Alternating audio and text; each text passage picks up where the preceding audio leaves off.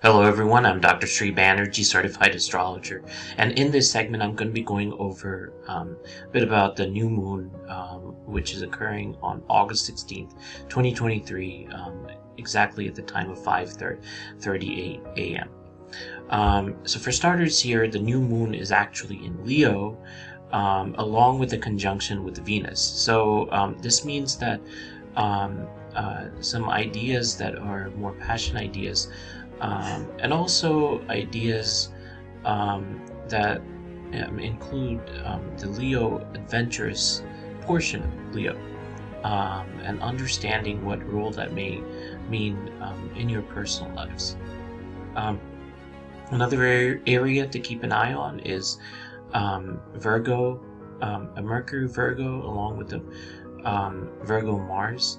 So um, this is um, placing field to ideas um, that might be brewing um, uh, during um, through the new moon, and allowing this to uh, come to conclusion more. so also taking a look at Jupiter and the square that it creates with the new moon.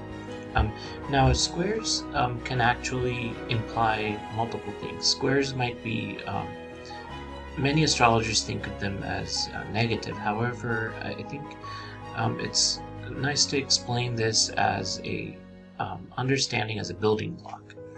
What does this mean by um, Jupiter square new moon? That means that as you expand on things that you're thinking about outside the box, which is Uranus, um, be thinking about um, what um, brings you joy um, and, and some of the create, creative parts um, that you may not be thinking about. Saturn in the seventh house, um, just briefly, there's not much going on here.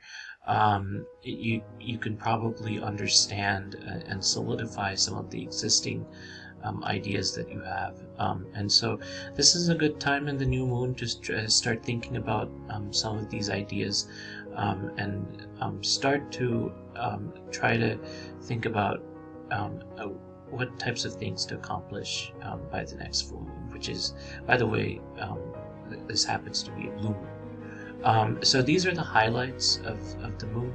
thank you for listening.